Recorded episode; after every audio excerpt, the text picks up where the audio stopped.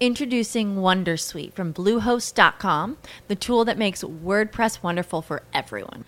Website creation is hard, but now with Bluehost, you can answer a few simple questions about your business and goals, and the Wondersuite tools will automatically lay out your WordPress website or store in minutes. Seriously.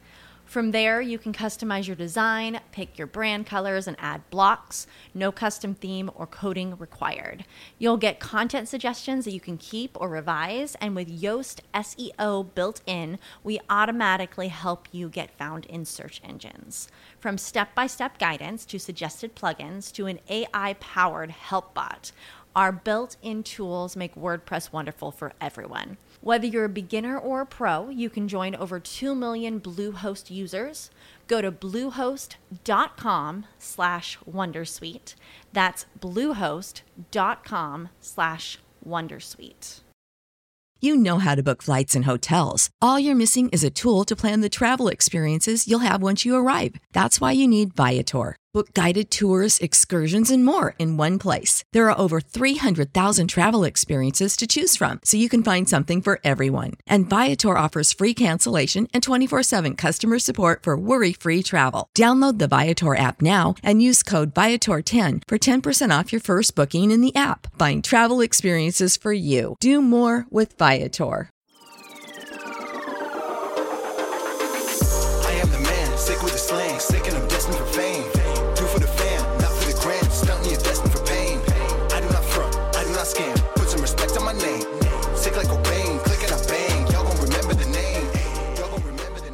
What's up, ladies and gentlemen? I'd like to welcome you back to another episode of Real Talk with Zuby. On today's episode, we're going to be having an awesome conversation with Nate Schmidt, who is a young online entrepreneur. How's it going, Nate? What's up, Zuby? Thanks for having me, man. It's going great.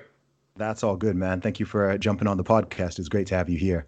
We were just about to uh, get into your story before the recording was even rolling. So I said, "Hold up, hold up, hold up. Let's let's wait. Let's let's wait until the podcast is going, so you don't need to tell it twice." Introduce yourself, man. Yeah, so I think uh, hopefully I'll be able to, you know, provide a bit of value for for your listeners and stuff, and kind of open their eyes to a, a whole new world. So basically, my story is uh, about this time last year, a little bit more than a year ago, maybe. Um, I was a broke college kid delivering pizza, kind of like your normal kid. I Okay. was uh, going into my junior year of college, and my parents at the time had just made me start taking out loans. You know, I was fortunate enough that they uh, paid for my college my first two years, Mhm. and then junior year came along. They're like, "All right, you're on your own. You got to start taking out loans." And I was like, "Okay." So I started taking out loans, and then I realized like this is really expensive, and I don't really want to do the average thing. I didn't really want to get a job. I didn't really want to work for anyone. I have like kind of authority issues. I don't like listening to people. I've been fired from a bunch of different jobs. So I was like, okay, so I'm I'm spending all this money for something that is not really going to get me, you know, anything useful for what I want to do. So I was like, okay, so I need to figure something else out.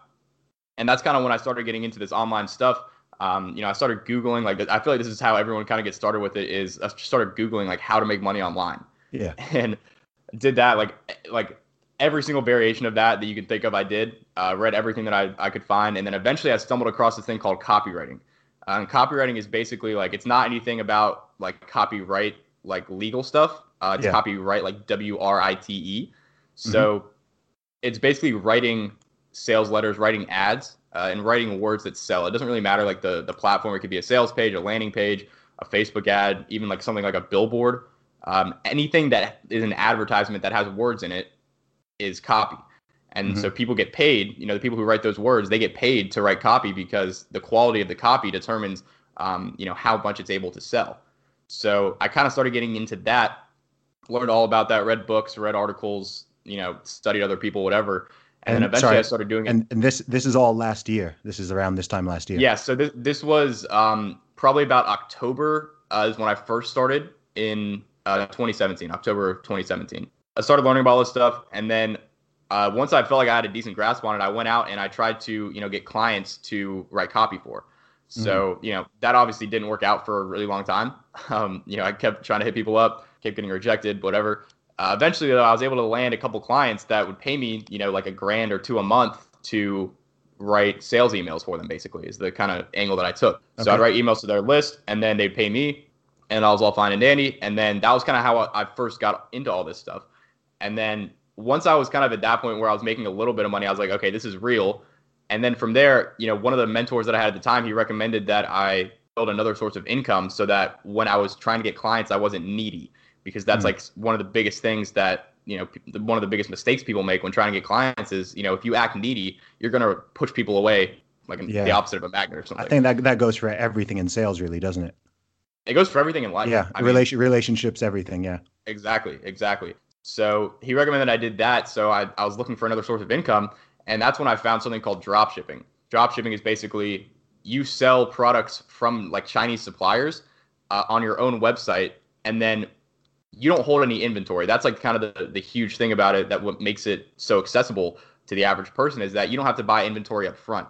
You know, you take these products from a website called AliExpress and then you put them on your own website and then you send traffic to it via, you know, Facebook ads or Instagram influencers, something like that. Mm-hmm. And then when someone buys something on your website, you know, you just take their information and then you give it to the supplier the supplier ships the product directly to them and then you get to you know keep the difference between what you're charging for it what you paid for ads to acquire them and then you know what the actual product costs for you to buy so if something's like $10 on a supplier's website you sell it for $50 then you get to keep the difference yeah so i kind of started getting into that um, same kind of thing i failed a lot at first eventually though you know counseling that started working and from there was able to really scale it up and that's kind of where we're at now okay so when did you first start with the copywriting? When did you when did you land your first paid gig?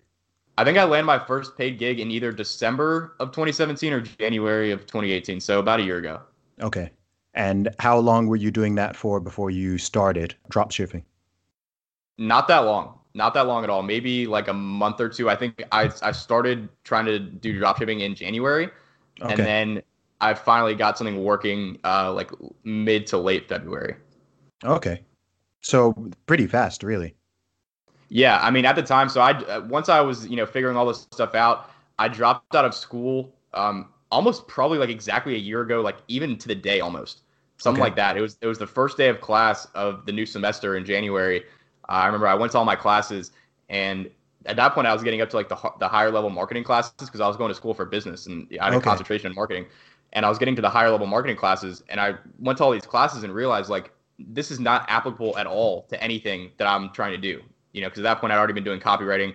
Um, you know, I'd already been learning that. I had just gotten a client or two, and I was like, okay, this is not even relevant whatsoever. So mm. that same day, I actually made my first sale uh, with drop shipping. Okay. And then at that point, I was like, all right, you know what? Screw school. I'm gonna drop out. And then I kind of made a deal with my parents where, you know, I was on my own, um, and that's why I was delivering pizza because I had to pay for my rent and stuff. Yeah. But I was basically on my own, and then we made a deal that I could like take a semester off, and then if I was able to support myself by the end of it, mm-hmm. then you know whatever, you're yeah. on your own. Yeah. And then if not, then I'd have to go back to school. Okay. So that really hard deadline, like, motivated the you know the absolute hell out of me, and I literally worked on this stuff like every single waking moment of you know of my life, like 12 hours a day. Yeah, yeah, yeah. How old are you? I'm 21. 21. Okay. So you and you were in your junior year of college, is that right? Yep, correct. Okay. So to the UK listeners, are the the way it's done here is a little bit different. So junior year, that is is that third year? Yeah, right? junior year is third year. Third year. Okay. So to anyone in the UK, that's uh, third year. So you were so you're more than halfway through. You're most of the way. Yeah, through. yeah. So I dropped out like if if if college is eight semesters total, I dropped out after my fifth one. So okay. people told me that that was, you know, like a terrible decision, right? Like you're so close. Why don't you just finish? Sure. Um, and I'm so glad that I didn't listen to them because it was one of the best decisions that I ever made. Yeah, everywhere, but especially in the U.S., I know college can incur some pretty huge debts as well in terms of the tuition fees and all the other associated costs. Yeah. So I'm assuming part of why you said it was a good decision is some of that cost based as well, just in terms of spending money versus making Absolutely. it. Yeah, absolutely. And I mean, there's kids like I have friends and stuff who they're still in school, and when they graduate, like most of them will be graduating uh, this semester now. Hmm. So when they graduate, they're gonna have forty, fifty, sixty thousand dollars in debt. Yeah, and then you know that doesn't even guarantee you a job anymore. I don't have a source for this, so I don't know how accurate this is, but I saw something that said something like 40 or 44 percent of college graduates don't work a job in their you know field of whatever they studied. Okay, yeah. So, like, I think it used to be a really good decision to go to college. It was like almost guaranteed to get a decent job if you got a Yeah. college degree. Now Yeah. it's not so much the case. And not only that, but the, the cost of college has skyrocketed. It is so much more expensive, at least in the US. I, I don't really know. I know in other countries it's it tends Yeah. to be less expensive and it It's- tends to be more subsidized by the government. it's considerably less in the UK than it is in the US, but over the last decade to two decades, I mean, it's gone from being essentially pretty much free and pretty much completely subsidized by the government taxpayer taxpayer money. I think I don't want to put an exact number on it, but I think in the early 90s and earlier than that, I'm pretty sure it was pretty much all paid for. And then even when I was in university, so I graduated 11 years ago. And when I was in university, about two years after I left is when they started introducing what they called the top up fees, which I think pretty much, I want to say, tripled the cost of it in the UK. Wow. So even with that tripling, it's still considerably less than what it is in the US in general, barring scholarships and stuff like that. But it's uh, still a pretty hefty amount. I think the average student debt in the UK is probably also, you know, I think it's probably somewhere between 20 and 35,000 pounds. So not that far off, not that far off, you know, a little bit less than the US. So what would that be? That would be like maybe 30 to 40,000 dollars, something like that. So it is, it is a lot of money. It is a lot of money. I mean, it's funny because um, I mean, I'm an Oxford University graduate, so I went to one of the one of the top universities in the in the country and the world. And even for myself, just in the way that so many things have shifted over the last decade, 10, 15 years ago, it was very easy. You know, if I was talking to a talking to a, someone younger than me, pretty much recommend university for everybody because there was a lot to potentially gain and the cost wasn't that much. So it was kind of like you, you might as well, especially if you're not sure what you want to do. But to be honest with you, 10 years later now, I would hesitate to recommend it to everybody. You know, I think there's certain people, if you've got a certain vocation, certain occupations you want to do, you want to be a doctor, you want to be a engineer, you want to be, a, you know, so go into certain professional fields, you want to be a lawyer, you, you need those degrees. There's no question there. But I think if you do want to do something more entrepreneurial or business based or just something a little less vocational, I do think people need to weigh up the pros and cons a lot more seriously. It's a very individual thing. I don't think you can kind of just as a blanket statement now say, yeah, everybody should just go to college because that could be bad advice. That could be terrible advice for a lot of people. Yeah. Yeah. I think the, the main problem, at least here in the US, that I see is that it's like the just the common thing. People Yeah. don't really think about whether or not they're going to go to college. Their parents have just been expecting them to go to college their entire lives. Yeah. So they get out of high school at like 18. They have no idea what they want to do, but then they're still going to college and they're just kind of guessing like, oh, maybe I want to do this, maybe I want to do this, whatever. But that's a really, really, really expensive way to figure out what you want to do. And Yeah. i- i- if your parents are paying for it, that might be a different story. Mhm. But if you have to pay for it, if you have to take out thousands and thousands and thousands of dollars in student loans just to figure out what you want to do, like there's other ways to do that. Yeah. And the worst part, in my opinion, is that college doesn't really teach you the skills that you need to be successful, not, not only just in business, but in life sure. right? You get out of college, you have that degree, but no matter what job you get, you're still going to have to go through really intensive training with that job, training that you probably could have done without actually going to college. You just got that degree and because, you know, that's what is expected. Mhm. But and that is how it's been. You know, companies a lot of companies won't hire you unless you have a degree, but now that tide is kind of shifting. Like a lot Yeah. of big companies, like I want to say like Google, IBM, um, and I think there's a couple other ones have removed their requirement for a college degree because some of the brightest and smartest and hardest working people, you know, that might not be the best route for them. And these Sure. companies are, are slowly starting to realize that. And I think that that's a really good sign. But again, the, the college system is so ingrained into our society, into our culture, Sure. that it's going to be a very, very, very long time before any significant changes in that respect happen. Yeah, I think what you know, I think it will happen in the next I want to say the next two decades. I think there will be a big shift because there's already so many resources, as I'm sure you know, online to learn stuff.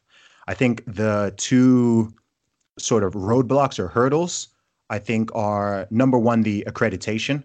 So actually getting something saying, you know, if you complete an online course, you don't get a you don't get a degree unless it's an online university. So you could learn all this stuff. You could learn how to, I don't know, program. You could learn how to do some Java programming completely online, but you don't get a computer science degree or some or a Java something saying you really Right. learned this, right? So people don't recognize that. And then I think number two is just that ingrained prestige. So obviously, if you go to certain, you know, especially if you go to certain colleges or universities, you know, you go to Harvard, you go to Columbia, you go to Yale in the UK, you know, you go to LSE or Oxford or Cambridge or Durham, and people people just know those names. So there's a certain degree of prestige, like, oh, okay, this this person must be, they must be smart, they must be of a certain caliber, because people just hear the name and they associate that with prestige. So I think a lot of the value is from those two things. But in terms of the practicality, in terms of what people are really learning, what people really know, how smart they are, how they can apply it, needless to say, there are tons of extremely smart people who have degrees, but there's also tons of extremely smart people who do not. So it's not really like uh, I think I think it'll take some time. So it wouldn't shock me if in I don't know 2039 you've got just online universities with accreditation, with prestige, and all that, and you can cut. Because I, I, I just don't think those kind of costs are sustainable. You know, you can't have people coming out with No. 50, 60, 70, 100,000 dollar debt and you know then going and working in in in Starbucks or in a bookshop or something and something something's going to affect that. I just think free market if you've got something of a free market, it will correct itself eventually and either the the cost will have to come down or other alternatives will come in and it'll get disrupted. I do think it'll get disrupted. Yeah, I think it will eventually. I think that more and more like people are shifting towards and it, it, again it's it's a slow process, Mm. but like for example in in marketing, like I never ever recommend that if marketing is what you want to do, if that's what you want to get into, I can never ever in my entire life recommend that you go to college and get a degree for it. Because like for example, a couple of my buddies that that's exactly what they did, right? You know, Sure. they're going to college, they're about to get their marketing degrees. Now, if you think about, you know, they have their resumes, and then if you would compare that to mine, right? If I was trying to get hired by some of these companies that they were trying to get hired by, um, you know, they have their degrees, they have whatever clubs and extracurricular activities they were in, whatever internships they had. Okay, great. Now, if you you compare that, like the typical resume, and like I'm not like trying to brag here or anything, but compare that. If I were to make a resume, like obviously I don't even, I don't have a resume, but um, if I were to make a resume, you know, it says college dropout, doesn't have a degree. All right, red flag immediately. Yeah. But then you you keep reading, and then it's like, oh, accomplishments. Uh, generated 1.3 million in revenue with e-commerce last year, something like that, or Yeah. you know, built a 5,000 person email list, or you know, built a 20,000 organic Twitter following, something like all all these different things that I've been able to accomplish over the past year. And then you look at these things; these are qualifications. You know, these are certificates, and then you have results.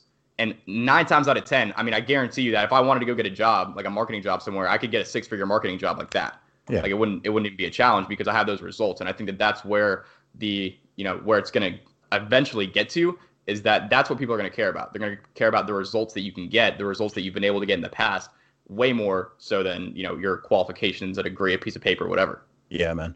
So I've I've got a question. What set you? Because obviously you're a young guy. You're you're 21, so I'm guessing you started this when you were 20. Really? Yep. So what what prompted you to? You said you had that moment where you realized, you know, this isn't this university experience degree is not going to get me to where I want. Like, how long had you been thinking about that? I mean, as a teenager, were you already doing entrepreneurial stuff? Had you always been an outside the box thinker in that way? What what made you? Is there something in you that made you take that path? like I think that to an extent, some people are born with just that that entrepreneurial spirit, Mhm. where it's just kind of like something that's inside them. Now, I was fortunate enough growing up. Both of my parents were entrepreneurs. Um, you Okay. know, my mom was a doctor who owned her own, you know, her own practice, and then my dad worked in like software sales. He had like his own company. Um, now that ended up like he got sued and that went under, and you know now he's not an entrepreneur anymore. Whatever. Sure. Um, so I've seen like both sides of it. But being raised in that environment where my parents, you know, they could take time off whenever they wanted to. They could structure their schedules so that they could pick, you know, me and my sister up from school. They could spend time with us and they could, you know, make it so that they can work when they want to. And I was exposed to that growing up, so I think that that really that was really good for for me because it made me not ever want to work a typical job because I've just seen the freedom that it's allowed them. So I think that, that was a, a big thing. Um, when I was in high school and stuff, I did have like some sort of an entrepreneurial spirit, I guess. Um, I started like kind of a mobile car detailing company with Okay. um, with one of my buddies, but that never really went anywhere. I mean, I think we, we probably made like a couple grand, but Yeah. I was I was so lazy and I was so entitled, and I felt like you know just because I thought I, I thought that um, you know I had that mindset that I just deserved to make money. Yeah. That's not how it works. How did you So even I- how did you even learn how to do that? I mean, car detailing. Were you doing it yourself? How did you pick I it up? worked at I worked at car washes. Um, Oh, okay. You know, in high school and stuff, so I kind of knew the basics of it. And then, I mean, it's pretty it's pretty straightforward, right? Okay. You, you know, you, you see dirty stuff, you clean it, you Just make sure that it yeah. looks all good. You know, it's pretty it's pretty simple. But yeah, so I did that a little bit, but I, again, I was just I was lazy, man. I was entitled. I, I didn't actually want to do any work. So, you know, I, I've wanted to be an entrepreneur since I was like 15, probably Okay. but I never actually did anything. I never actually like really took a massive action until I was about 20. Okay. That's still very early. Yeah, I mean, I was fortunate enough to I was fortunate enough to to at least realize it like this early. Yeah. But I, I, you know, sometimes I think about imagine if I had realized it when I was 15. You know, Yeah. I, I'd be a multimillionaire by now. Yeah, like. It, it'd be nuts. But you know, you can't go back and change the past. So I guess I just gotta. you, you, you got time, man. Don't worry. You've got people here who will be like 50 and who are like, oh, they're, you know, they'll, they'll have that realization now. Yeah, no, that's most, true. That's true. I don't think most people are supposed to be entrepreneurs. I think if everybody, I think if everybody had that mindset, society might might collapse in on itself. So it's probably quite Yeah. good you know people who think like that are somewhat few and far between. Yeah, I mean it's it's a really it's a, it's an amazing story. So I would I do want to say congratulations because that's that's Yeah, man, I appreciate it. I appreciate that's it. that's awesome. So, I mean, can you talk a little bit more about the about the the process, December 2017 to February 2018, when you did both the copywriting and the drop shipping, and you really got those models working for you? I mean, what sort of to begin with, what resources did you did you look to? So, for someone who's listening and is thinking, "Wow, that sound that sounds dope. I'd love to." you know, either make some extra side money or potentially end up working online full time, where would you direct them? Yeah, the biggest thing to understand, like before you even get to the resources part, is that the way that you make money online is by first having skills that can generate money. You know, Okay. th- I call those like, you know, high ROI skills, Mhm. skills that can help other businesses make money and skills that will help you start your own business. So there's really only two skills, in my opinion. There, there's obviously others, but the, the two biggest ones are going to be paid traffic, like Facebook ads, Google ads, and stuff like that, and then copywriting. Like those Okay. are really going to be the, the, the two big things because with copywriting, you know, you can rearrange the words on someone's sales page, their landing page, whatever. And then if it was converting at say two percent, and you can get it to convert at four percent, then you've just doubled their sales by changing up the words on their page. Sure. So that's a higher ROI skill because you know that's a lot more money, and Yeah. you know you can get a cut of that. uh, You know if you have that skill, and then you know on the, the traffic side of things, you know if someone has a business and say they have you know it's an e-commerce business, they they get a thousand website visitors a day, and you know they're making whatever five hundred dollars a day from that. If you could get them ten thousand website visitors a day, then you would be making them ten times more money Yep. and then you know they would pay you a percentage of that. So those are like the the main skills that you're going to want to focus on. Now, I would say copywriting is going to be something that you just want to start off with. And when I say copywriting and like the the all encompassing version of that, I guess is called direct response marketing. Okay. So that's basically marketing that is meant to get a direct response. Like it's not like when you see an ad on TV for Coca-Cola, they're not like go here to buy Coca-Cola right now. It's just like Yep. an ad that shows you, you know, whatever reminds you that it exists. Yeah. Direct response is like, you know, all right, we have this offer. Um, you have, you know, for whatever reason, we think that you're prime for this offer. Um, if you want to buy this right now, go here. You can buy it right now. That's Yeah. direct response. It's a little bit more like infomercial marketing or old school. Yeah. How places like I think I think in the U.S. that's how places like Sears and I want to say J.C. Penney started. Yeah. So that skill is huge because it teaches you like 80% of everything you need to know about business. Because obviously, you don't have a business if you can't generate sales, right? You have a hobby. If you can't generate Sure. sales, you have a hobby. You don't have a business. So direct response marketing teaches you, you know, it teaches you like how to do market research and how to find products that people really want and how to figure out, you know, what to say to people to really persuade them to buy.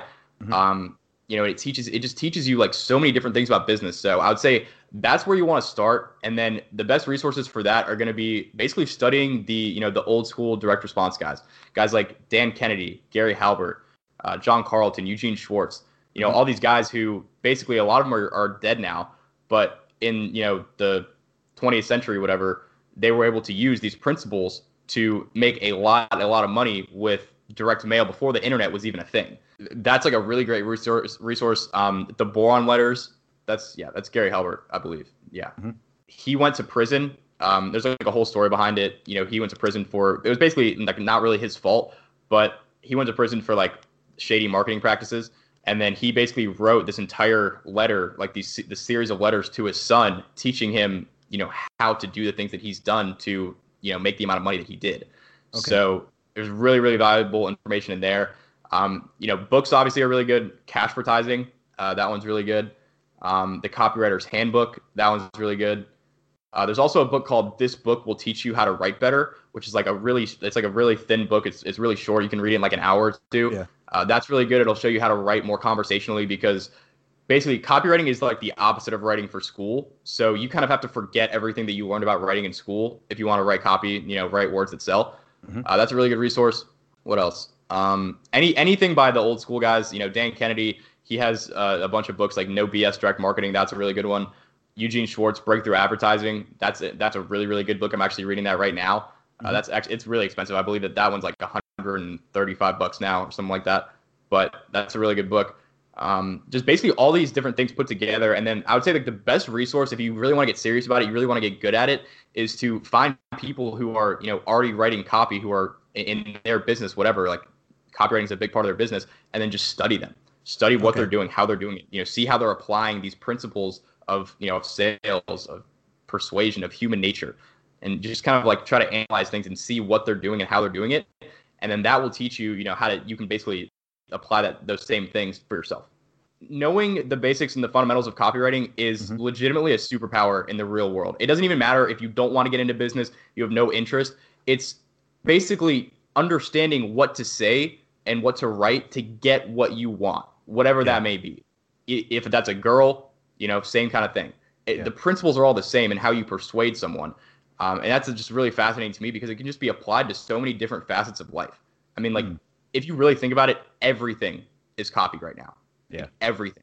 Yeah, Yeah, a true. tweet, a Facebook post, even like Instagram, like everything like that. If you're trying to get more people to engage with your post, you know, whatever your goal may be, if you can write copy, then you will make more money no matter what you do, and you'll probably just live a better life because it's just it shows you how to get what you want with Yeah. less effort and easier. People don't really understand it because it's like kind of a, a niche thing. Like most people don't even know what copywriting is. They would think that it's like a legal term. Yeah, well, But- it's, it's a it's a confusing term because it does mean two different things.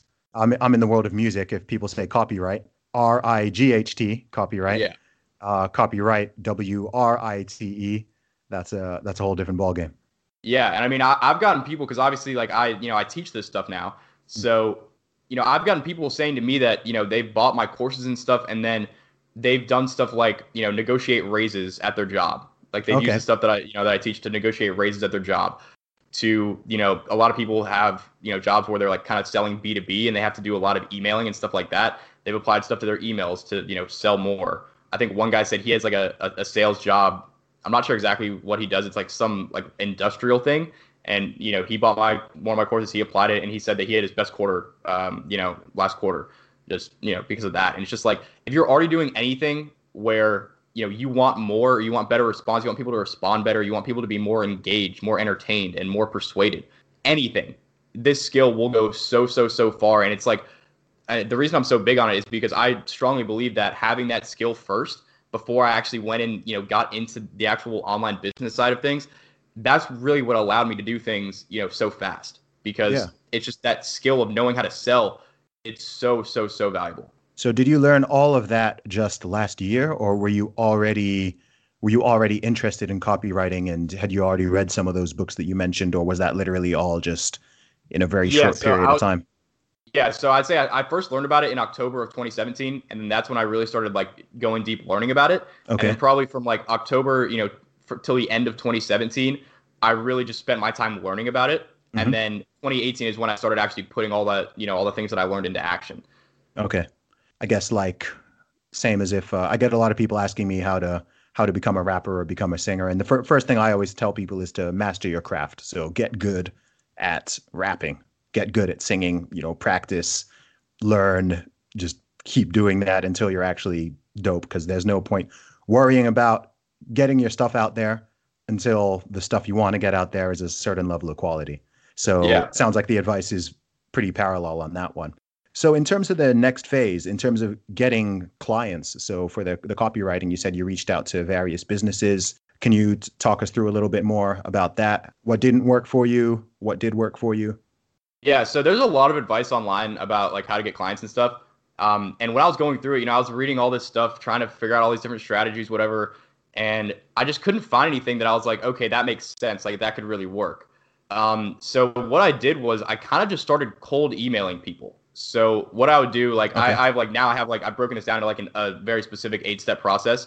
But basically the the gist of it is that you know you find businesses who are already you know using copy in some sense. Like a good way to tell is if they're doing paid advertising, then you know they'll probably be more receptive to something like that because if you're trying to pitch like I don't know like a bakery and they don't even have a you know a good website and they don't even run ads of any sort, they're they're not going to know the value of good copy.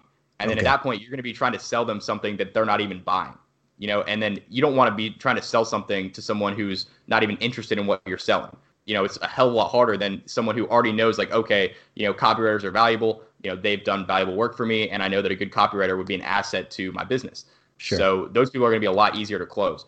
So basically, the process is like you find businesses, you know, you, you decide on like what niche you want to write in. Like the niche that I wrote in was kind of like men's health and supplements and weight loss and stuff like that. Okay. So I picked that, and then I decided that I was going to write emails because there's there's all, there's different kinds of copy. Um, in my experience, email is one of the easiest ones because it gives you a lot of chances to mess up and still get things right. Because if you're sending out, say, like like I do, like I send out daily emails, you know, mm-hmm. one every single day at least if something doesn't work, if I do something wrong, then it's not that big of a deal because I can just correct it the next day. Yeah. Right. If it's something like a sales letter, you only really have one shot to get that right. So I went, you know, kind of that angle. And then I just basically started Googling, you know, businesses like that. And then I would okay. go and I would try to find who owns the business, who's like runs the marketing for this business. And then I would find that person and then I would try to find their email address. And then eventually you know uh, it, it takes a lot of digging. It's not this is not like a fun process by any means. This is like you know you're kind of like in the in the trenches doing the hard work. Sure. Um so you know i'd find their email and then i would just send them uh you know a pitch basically pitching my copywriting services. So the keys with that are and people don't really think about this but as someone who owns a business like that they get pitched all the time right mm. and most of them they just ignore because obviously you can't take up everyone who pitches you right so most people ignore them. That one of the main keys to you know actually not getting ignored is just being funny and incorporating humor into your emails. First, it, it, like catches them off guard, and they're like, "Oh, this is this is you know not normal. This is weird. I'm gonna have to read the rest of this to see what's going on." and then it also, when you're trying to pitch someone, their first instinct is going to be to raise their defenses, right? Because you know that's like your first instinct. If someone's trying to sell you something, your immediate response is like, "Oh no, I don't want that." Like you know, it's fine, whatever. But when you use humor, you kind of bring those that guard down and you make people trust you, you know, even though they really have no reason to trust you, but it's just like it's like, you know, how the brain works. When someone makes you laugh, you're going to be a lot more receptive to whatever they're saying to you. Sure. So I just did that and I would cold email like like probably a couple dozen businesses a day. And then obviously most of them would either ignore or reject me, but eventually you do that enough, you send out enough cold emails, eventually you're going to get a couple clients. Sure. And that's basically, you know, the route that I took. And then eventually I was able to, you know, get some of them on the phone. Um, you know, the objective of the email is to get them on the phone so you can actually talk to them and close them on some sort of a deal. Mm-hmm. So most of the time I would, you know, talk to them on the phone. They would be hesitant to, you know, work with someone like that and start paying them thousands of dollars a month right off the bat, uh, sure. especially if you don't have any experience. So what I did was I'd be like, okay, you know, I'll do a trial. You know, we'll send a trial email out to your list, whatever. I'll charge this much for it, less than my normal rate, mm-hmm. and then if it works, then we can, you know, talk about doing this more long term. If not, no worries, part ways. Yeah. So that was a really good way to get people to kind of trust you because, you know, if once you get them results, then they don't really have any reason not to work with you, right? If they're getting a high Yeah. return on their investment in you, then they're going to want to continue doing that. Sure. So that's kind of the route that I took there. So wow, it's a it's a lot to take in, man. But it's it's a Yeah, really it's a really interesting is a lot. story, man. Tell me a little bit more about so stepping away from the nitty gritty intricacies of the business for a second. What kind of pushback or challenges within yourself or from other people, including family, including other students and peers, friends? Yeah. What kind what kind of pushback did you get leaving college, especially to go and pursue this thing, which is a little bit crazy? I mean, I'm interested in this because I used to be a management consultant. So I worked in uh, for a big, you know, blue chip consulting firm for three years after I, I finished university, and then in 2011 I took the big jump at the end of 2011 to go and become a full time musician, which to anybody who knows me well wouldn't really have surprised them but to people who didn't know me so well it was kind of like what are you doing? Like you've got a very good secure thing going here. And then music is like a, a crazy cesspool of you know like well, why why would you want to do that? Especially independently you know not with a record label or something like that. So i think there's a lot of parallels there. So what kind of Yeah. challenges did you face? I wish I had a better story here. Um, but I kind of knew that going into it. I kind of knew that people would not understand what I was doing, would have negative things to say, you know, would would just be kind of pushing back the other way when I'm trying to, you know, haul ass forward this way. yeah Um, and so I kind of realized that. So I actually didn't tell anyone except for my parents uh, for about three months after I dropped out. So, Oh, and wow. I, I mean, like, I, I mean, to the extreme, my roommates didn't even know. I lived with, you know, in a house with four other guys, Mhm. and they didn't even know that I had dropped out. The people that you're surrounded by who are taking the normal path, you know, not that there's anything wrong with that, but when you stray from that, that makes them, you know, be like, dude, what the hell? Like, what are you doing? Why Yeah. aren't you doing this? Why aren't you doing the, the same thing that we're all supposed to be doing? And Mm. it freaks them out, and then they're gonna they're, they're gonna come back and they're gonna hit you with negativity. They're gonna tell you, you know, you can't do that, or you know, I don't know about that, man. You know, just like negative things that aren't. It's not gonna like you know kill you, but you get hit with enough of that, and it's discouraging. And when you have people telling you that that's not what you should be doing, that that's not you know you're not you're not gonna be successful, that's not good for your brain. So I didn't tell anyone. I did not tell a single soul except for my parents. And then once I had started making money, and once I was, you know, I- didn't even tell anyone until I was making like like at least ten grand a month. And at Yeah. that point, I was like, all right, well, I'm on track to do at least six figures this year. Who's gonna say that's not a good idea? Like if you're once you're making, once you're making money, then Yeah. people people don't have negative shit to say, maybe like behind your back.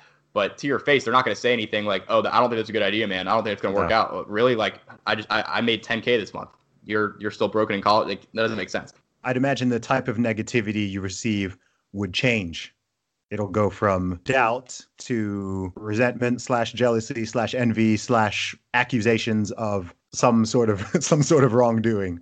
You know, because Yeah, I, I think that's exactly the, exactly that that's that's exactly what happened too. That's so accurate because because a lot of people, you know, once they found out about it, like I wasn't like super open about it necessarily, but people, you know, the people that I did tell stuff to, obviously they they talked too. Um, I got a lot, especially from my friends' parents, which is kind of funny. You know, asking like, "Uh, "Is he dealing drugs? yeah. like- Like, it, it, are are you sure that are you sure that this is legitimate? Like, uh, are you sure that he's not dealing drugs? And like, I I I love that. I love that so much, just because it, it just shows that like you know, if people think you're dealing drugs, then you must be doing something right.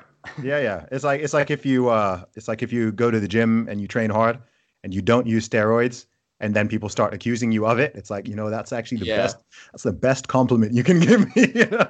you walk past someone and you're like. Oh, I think that yeah, I think he's I think he's on something. And it's like, no man, I'm on fifteen years hard work. That's all. Oh, I love that. That that's Yeah. a, that's a hot that's a hot take right there. so one question I do want to ask, bro, is uh what what motivates you? What drives you? What keeps you going? Yeah, people ask me that a lot, and I don't have like one specific thing. Um, I think part of it is like I just knew that this is something that I've wanted to do, and I know that you know going through school, like I was I was like pretty smart. I think I, I was always in like the top of the class, whatever, and I knew that you know I, I was naturally gifted in some way. So I think what really motivates me now is that like just knowing that I have a limited amount of time on this earth, and when it's done, it's done. Yeah. And when that happens, am I going to be able to say, I used all of my natural gifts and talents and all the resources that were, you know, given to me, you know, that I was fortunate enough to have, am I going to be able to say that I used everything to its fullest extent, that I achieved everything that I possibly could, given, you know, the, the hand that I was given? You know, did I play all the cards that I could? Did I perform as well as I possibly could? And if not, you know, that's the scariest thing to me is, yeah. you know, laying on my deathbed thinking, wow, you could have done more. You know, yeah. you, you could have you could have done this. You know, you wanted to do this, you could have done that, but you didn't. And now mm-hmm. it's too late. That is so scary to me. And then, I mean, really, I just have like this maybe it's like a, you know, narcissistic or egotistical need. Like I I really want to be remembered. Like I want okay. there to be a legacy behind my name. I want people to, you know, I, I don't want the the day that I die to be the last time that my name ever gets uttered. Like I want to have an impact on this world, and I just know that I'm capable of it. So at this point, it's like, all right, we'll go out and do it. Because if you don't, then you're gonna regret it, and then you know you're you're gonna tie with regret, which is like scary. That is so scary to me, man. Yeah, man. I'm I'm sm- I'm smiling as I'm as I'm hearing this because it, it sounds so much like what I answer to people. It's interesting you said that you know about it being potentially egotistical or na- narcissistic. It's like I think some people can view it that way, but I do think that most people, if they're being honest, do want to leave some kind of legacy. I think how big people want that to be changes. I think some people, you know, not everyone wants that. You've got people who want the entire world to know who they are. And then you've got people who yeah. want, like, with me, it's like I want people who like what I do or potentially could like what I do to know who I am and to revere that. Yeah. I, I don't I don't care for some random Joe in the street to know me if they don't like my music or my work or anything that I do. Yeah. And, and it's also it like, like you, it's kind of similar. Yeah, and it's also like you can get really mixed up between those two things, like leaving a legacy and then just wanting fame. And I don't, I'm not interested in just like people knowing me for the hell of it. Like, for no, I, don't, if, if anything, I would almost prefer to be more low key. Mm. Now it's, you know, it's kind of late for that now because I've, I've used my real name with everything. You know, I put my face out there. Um, it's too late for that now. So really, you know, I don't I don't want people to know me just for the hell of it. Like I want them to know me by my achievements, by my accomplishments, by things sure. that I've been able to do, you know, people that I've been able to help, communities that I've been able to, you know, help out to do whatever. You know, I want there to be like a long lasting impact, not just like, you know, oh, people know about him. Yeah. Do you have a big goal or vision, you know, when you're I don't know, when you're 25, when you're 30, when you're 40, when you're 50? what's your i mean it's okay it's okay if you don't have this or, but do you have no, a, no. do you have like a bigger a bigger picture yeah plan? you know so, m- making money is all well and good you know everyone likes to and wants to make money but obviously beyond that i think there's got to be a bigger driving force than absolutely absolutely. So i would say at first when i started the goal was just to make money yeah. right? I didn't have any sort of big legacy goals. I literally i just wanted to make money. Yeah, like yeah I'm, you know I'll, I'll be completely honest about that. Um, but then once i started doing that then I realized like, okay, the potential is, it, you know, of, of what I can achieve, it goes way beyond me, right? Mm-hmm. There are so many different things that I could do. So the first thing, like my first immediate goal is I want to, you know, I want to set my mom up so that she never ever has to work another day in her life. Um, okay. She has been there for me through everything, like everything. Yeah. Um, and I, I owe her the world. So that's my first one. You know, I want to, I want her to you know, just be able to relax. I wanted to be able to retire to, you know, not worry about money ever again. Okay. Uh, so that's like my first thing. Uh, ultimately, though, I really want to have like, I, I want to build something because once I dropped out of school and I saw how flawed the system was and how fast I was able to go from, you know, from nothing to, you know, making more than my professors mm. without any sort of, you know, formal education, like I realized that that whole system is broken. Yeah. So what I really want to do is I want to build something that is extremely wide reaching, you know, worldwide, international, where people can come to learn these skills that have been so valuable to me that have allowed me to get to where I am today. Instead of having to go the traditional route of college, they can learn these extremely, extremely valuable skills. And it could be something like college, but there's no reason to learn so much of the stuff that we learn.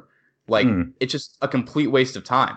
So I want to build a school of some sort or a university or something like that where ultimately, like, people will say, you know that system was broken and he like fixed it like I that's gotcha. ultimately that's ultimately like really what i want to do um, I also I want to invest. You know, basically my my long term plan is to kind of take all the money that I make from my online businesses and mm-hmm. invest them all into uh, multifamily real estate. Uh, so to kind of just like grow, I want to have like a you know a physical footprint in wherever it is that I end up you know landing. Gotcha. Um, and just yeah, man. I mean, just I, I want to help a, a, lot of people get to the point where I'm at now. Because yeah. obviously, you know, I'm gonna I'm gonna keep going to you know wherever it is that I end up getting to. Mm-hmm. But for some people, just getting to the point where I'm at now, that that would be plenty. That would be life changing. I mean, someone who hates their job. There's so many people who just hate their jobs. They hate what they do. They wake up miserable. Yeah. And I just I I feel for these people because I've felt like that before. I mean, I you know I've worked jobs that I hated. I've gone to school and I hated it, and you know it sucks. Like waking up and doing something for eight hours a day that you hate, yeah. five days a week, and just living. You have two days basically out of you know your entire week that you get to actually enjoy and do things you want to do. Like that's just that's terrible. Yeah. And I want people to know that there's another way to do things, and you can build things in a way that you know you can structure your life to do things that you love every single day. You know, yeah. I wake up excited as hell every single morning. I jump out of bed like it sounds like dramatic, but I literally like jump out of bed excited to go and like tackle the day. Yeah. And I want more people to feel like that because ultimately, if you don't feel like that, then I feel like how can your life be worth living if you only have you know two days out of the seven yeah. that you can actually do things that you want to do. I don't know. I don't know what exact percentage that is, but that's a small percentage of your of your you know lifetime. Yeah, right. Well, five five for two is not a good trade. I'm what I call an optimistic realist. So I don't believe that every single person in the world can necessarily make a full time living doing something they absolutely love and adore.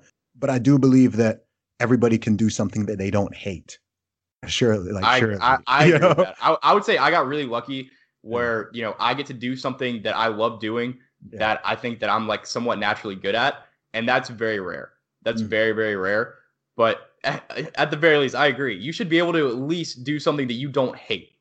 If you don't hate it, then I mean, obviously that's not ideal. I, ideally, you would love what you do. Yeah, exactly. But if you can get to the point where you at least don't hate it, you're still going to be way happier than like you know 80% of people because yeah. like most people they hate their jobs man and it's the the older i get too and the more i talk to you know older people who have jobs and stuff like this it's just like i get sad man i get sad talking to some of these people like it's i'm like dude how do you do that like how do you how have you not thought I want to do something else. Like this isn't how I want to live the rest of my life. I don't want to work 40 hours a week doing something I hate until I'm 60 yeah. and then have, you know, maybe have enough to retire by that point. And then by that point you're too old to even enjoy, you know, most of the great things in life.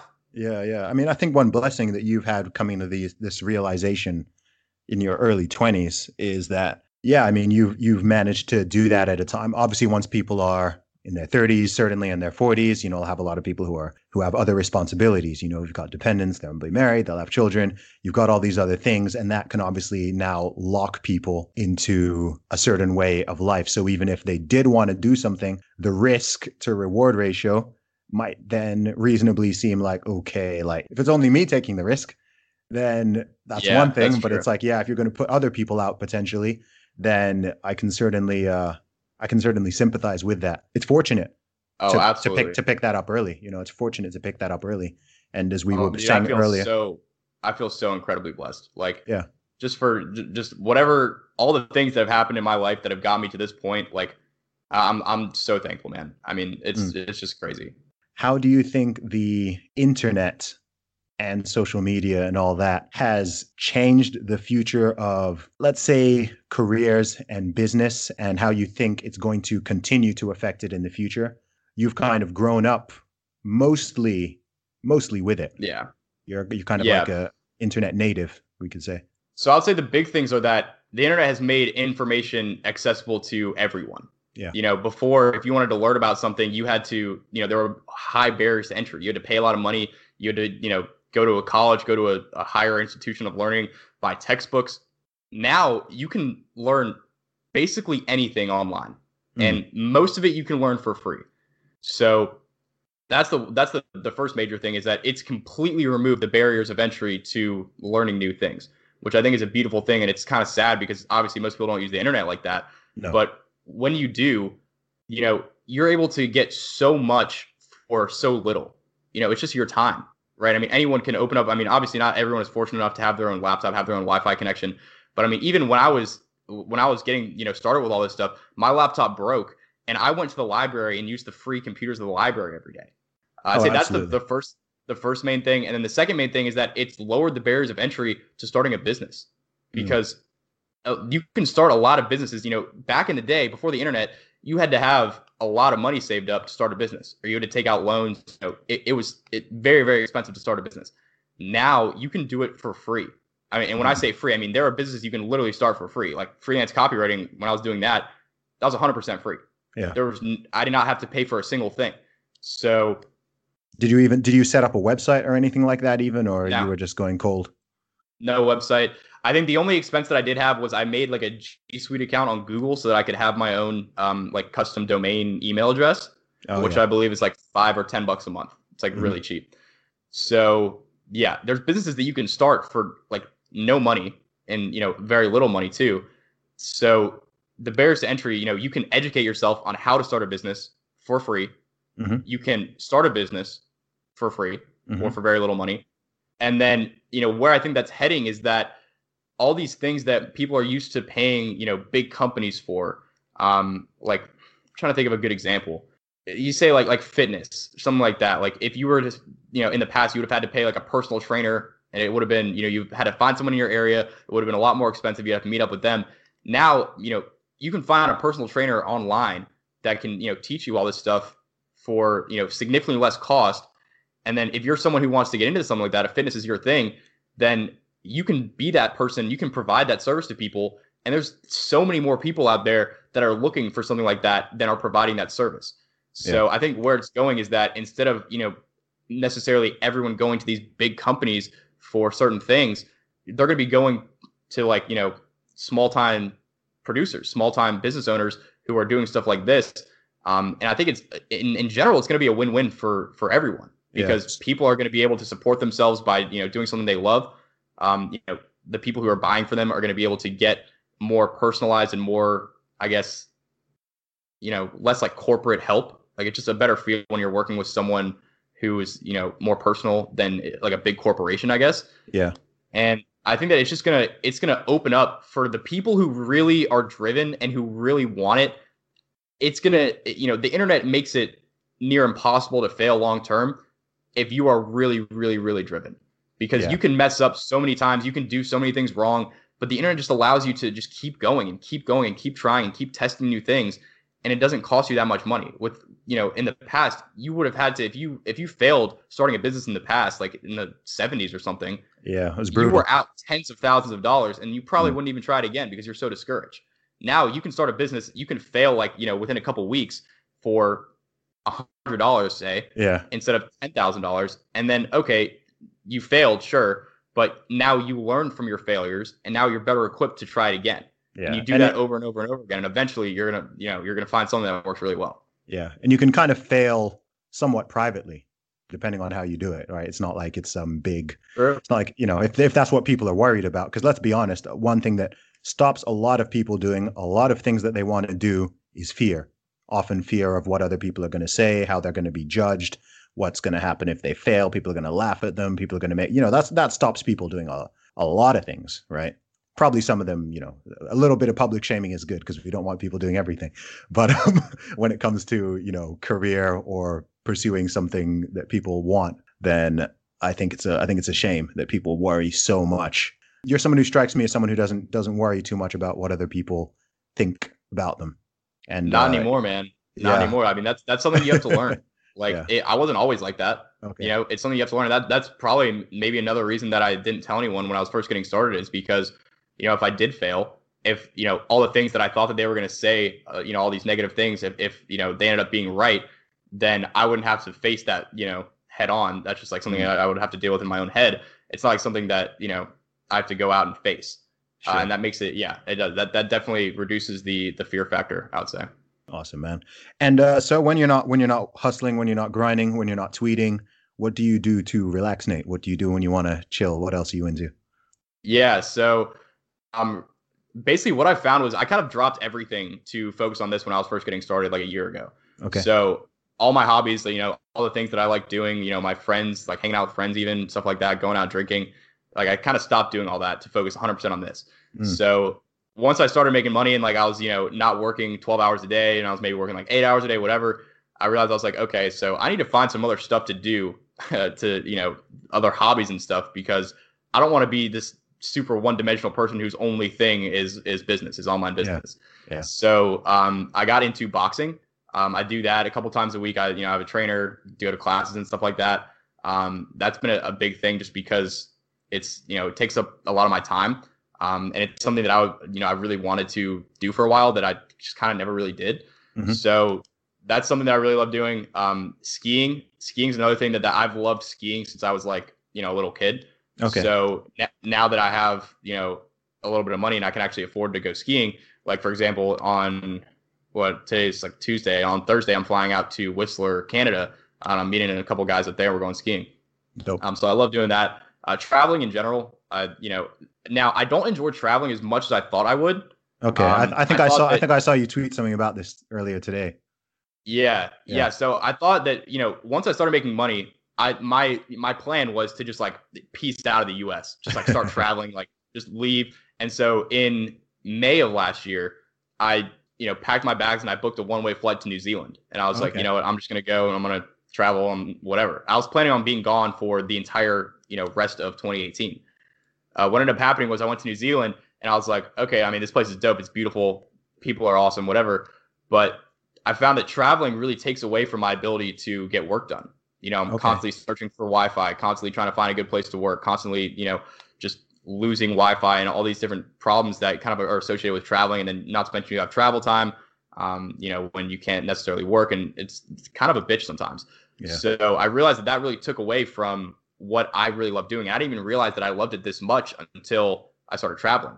Yeah. I, I, couldn't do it as much as I wanted to, and then I, that that started like making me anxious and like I was like tweaking out, like I can't work right now. I'm like freaking out and stuff.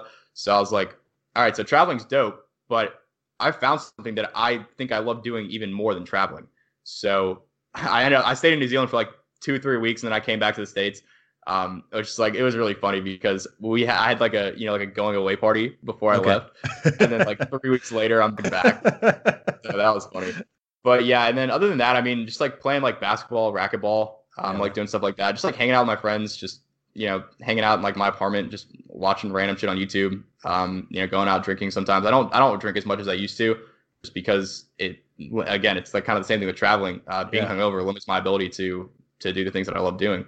Those are really the main things. And this year, I also I want to get my pilot's license. I want to learn how to fly planes. Oh wow! So because I also want to, you know, I want to. This is like kind of counterintuitive to what I just said, I guess. But I want to travel the world by plane. Like I want to, okay. and I want to be the flying it. So um, that's something I want to do this year. And then, yeah, I'd say those are probably the main things. I mean, you obviously have like random stuff like here and there, but I'd say those are my main main other things that I'm into. Awesome, man. And uh, cool. We're we're coming up to about an hour, man. So let the people know where they can find you. Yeah. So um, if you want to find me on Twitter, my handle there is at Schmidt S C H M seven DT. Uh, there's a, the seven there for the I. And then my website is nateschmidt.io, N A T E S C H M I D T dot I O.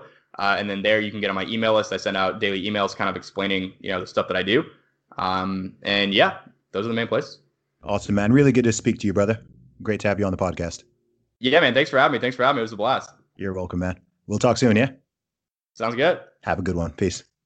Support for this podcast and the following message come from Corient Corient provides wealth management services centered around you. They focus on exceeding your expectations and simplifying your life. Corient has been helping high achievers just like you enjoy their lives more fully, preserve their wealth, and provide for the people, causes, and communities they care about. As one of the largest integrated fee only registered investment advisors in the U.S., Corient has deeply experienced teams in 23 strategic locations. Corient has extensive knowledge spanning the full spectrum of planning planning, investing, lending, and money management disciplines. Leverage Corient's exclusive network of experts to craft custom solutions designed to help you reach your financial goals, no matter how complex they may be. Real wealth requires real solutions. For more information, connect with a wealth advisor today at corient.com. That's C O R I E N T.com. Corient.com.